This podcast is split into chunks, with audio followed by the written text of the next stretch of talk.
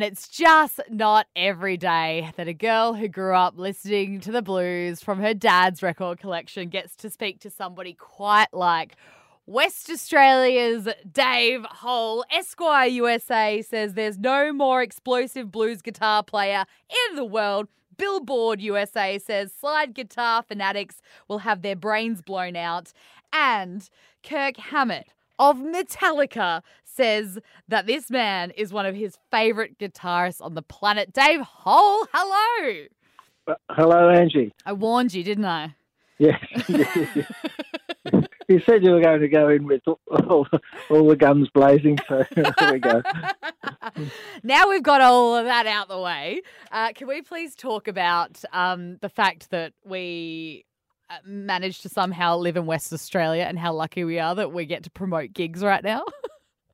Well, we are, aren't we? I oh. mean, you know, it's uh, it's probably the best place uh, on earth to be in the last, you know, eighteen months, two years, or whatever. Um, we've had we've had a had a had a pretty good run. Of course, it has meant for people like myself that we can't tour, which you know overseas or in, uh, interstate or overseas. But that's a small price to pay compared with what most people have had to put up with. I think.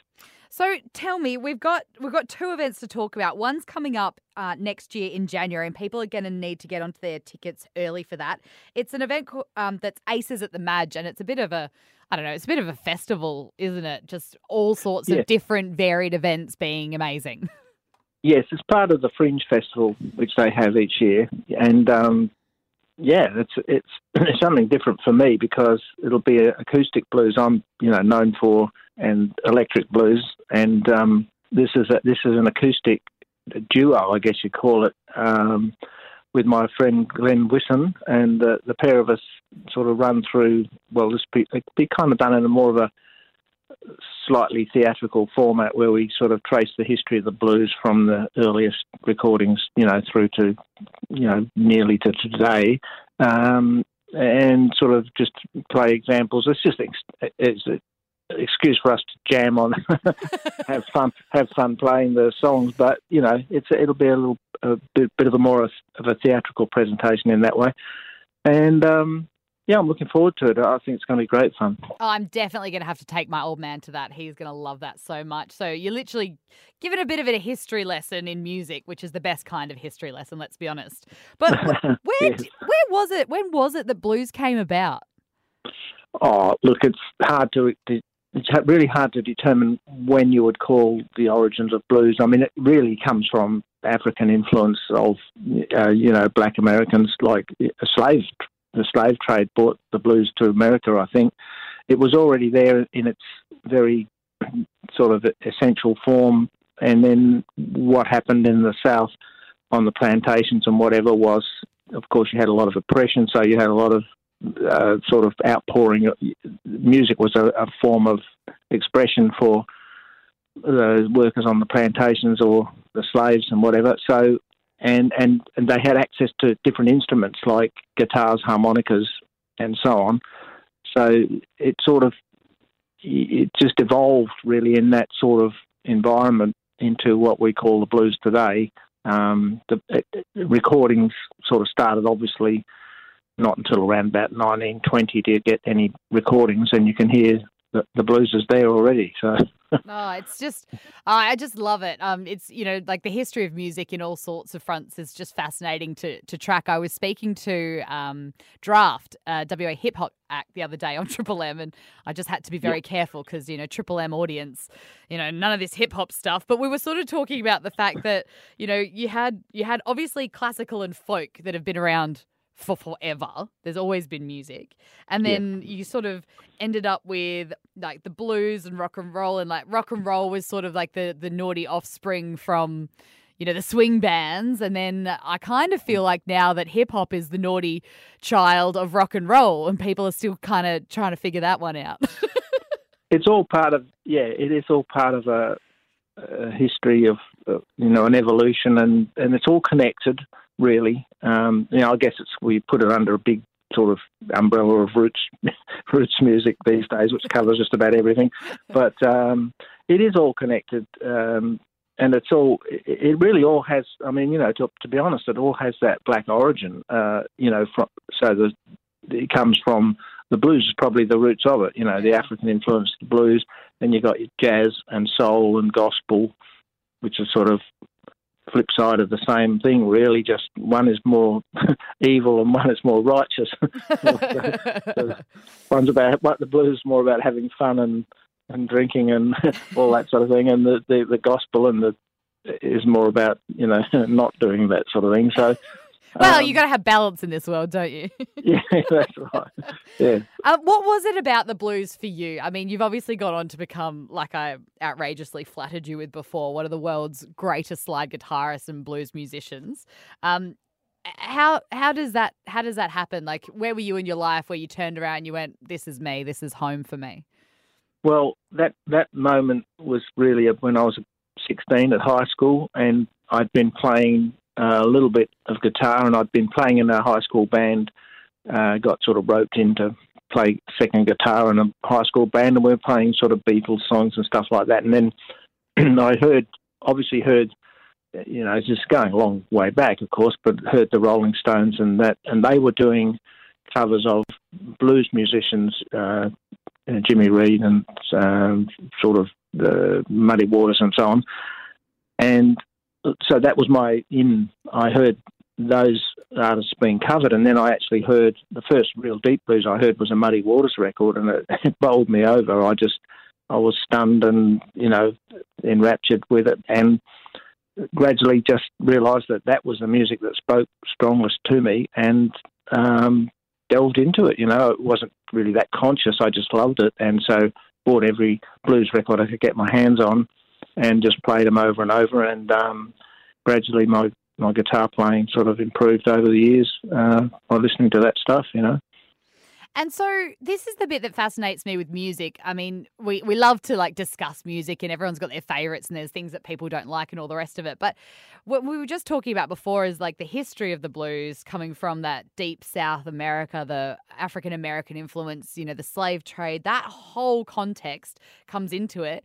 How does, you know, a kid from England growing up in Western Australia identify mm. so strongly with with the music that's just come from totally culturally a different place?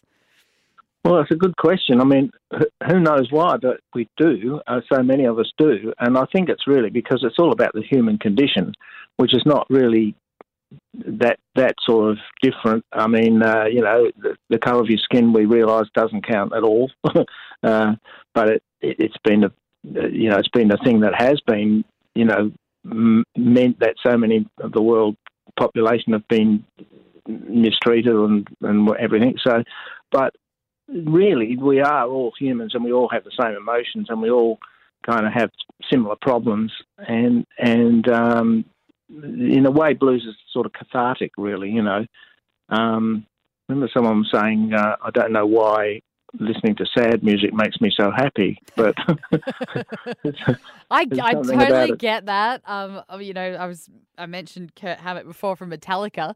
Um, I love listening to Metallica when I'm cleaning the house. It puts me in the best mood. yeah, yeah, that's right. There, those sort of there are certain bands that are house cleaning bands. Uh, my wife always said that uh, Bad Company was a good one. Oh, I'll have to back. give that a crack next time I'm scrubbing the kitchen. On a more personal note with music, Dave, I like to ask people where their music comes from. Um, is there is there a process? Is it just is it just a feeling? Like where where when you sit down and write music, where does it come from?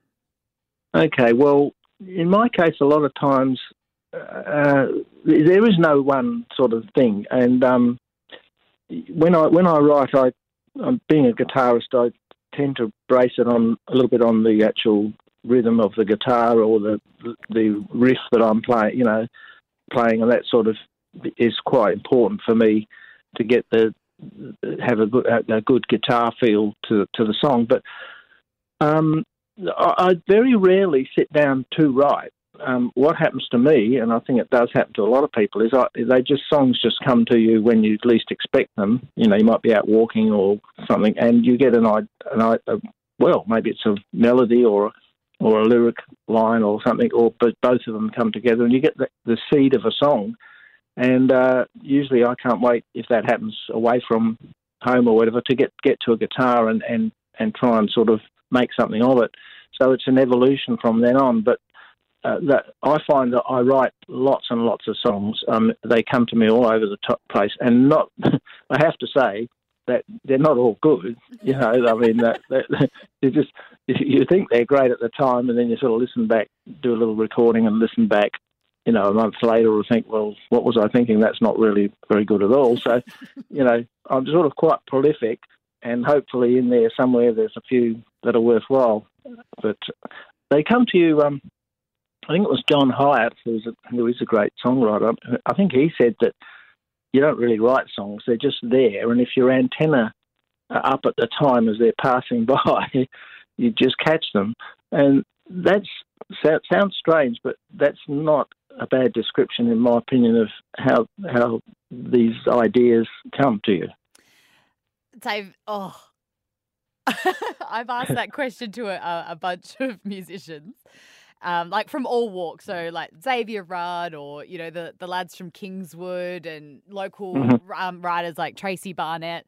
And it's incredible uh, the similarity in your answers. Um, a lot of people say that their best songs, they don't know where they come from, they're just there. And you've basically put that in your own words with the antenna. And it just, um, yeah. I, I, don't know. I just I love exploring this idea because it's it's a common theme, and I just it from being someone who can't write well doesn't write music, um, it's very cool to to hear it from so many different people.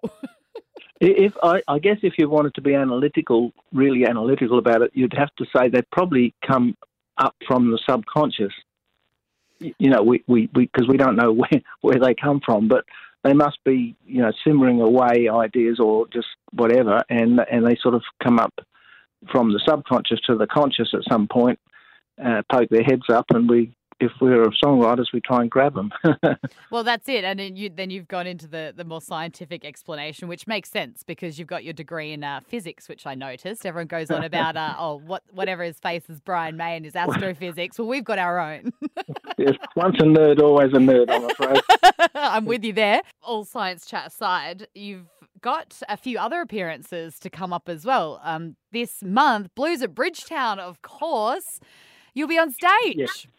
That's right. Yep, Blues at Bridgetown. It's a it's a classic uh, event. You know, a perennial favourite for West Australian blues fans, and uh, I've been there obviously a number of times. But um, this year will be I'll be there again, and uh, looking forward to that. I think it's um, well, it's only it's only two or three weeks away. What is it? The um, yeah, twelfth to fourteenth of November. That's right. So yeah, around the corner. That's that's right. I'll be there on the Saturday night, which is the thirteenth.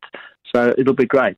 Yeah. What is it about uh, Bridgetown that you really love? Are there any standout memories? Well, I think uh, there's a lot really. I mean, it's it's it's a community event, uh, not not like a lot of festivals, which are sort of uh, some promoter puts them on and, and sort of books the acts and, and all that and makes it an event.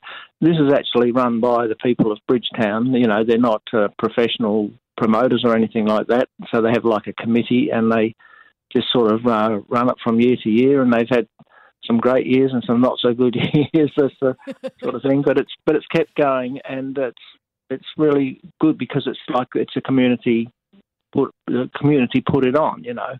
And um, so that's one aspect of it. The other thing is, you know, for me anyway, it's it's it's friendly and local kind of thing. I mean, it's it's West Australian, and um, I mean, obviously, I played a lot of festivals all over the world, and and uh, but this one's special for me, uh, um, and people who've you know known me for years, followed my music for years, um, have a long history with me. You know, because I mean, obviously uh, you know, I've been playing for many, many years, and, and even in the early years, there, there are people that turn up that say, well, you know, I saw you like, you know, 30 years ago, 40 years ago, or something.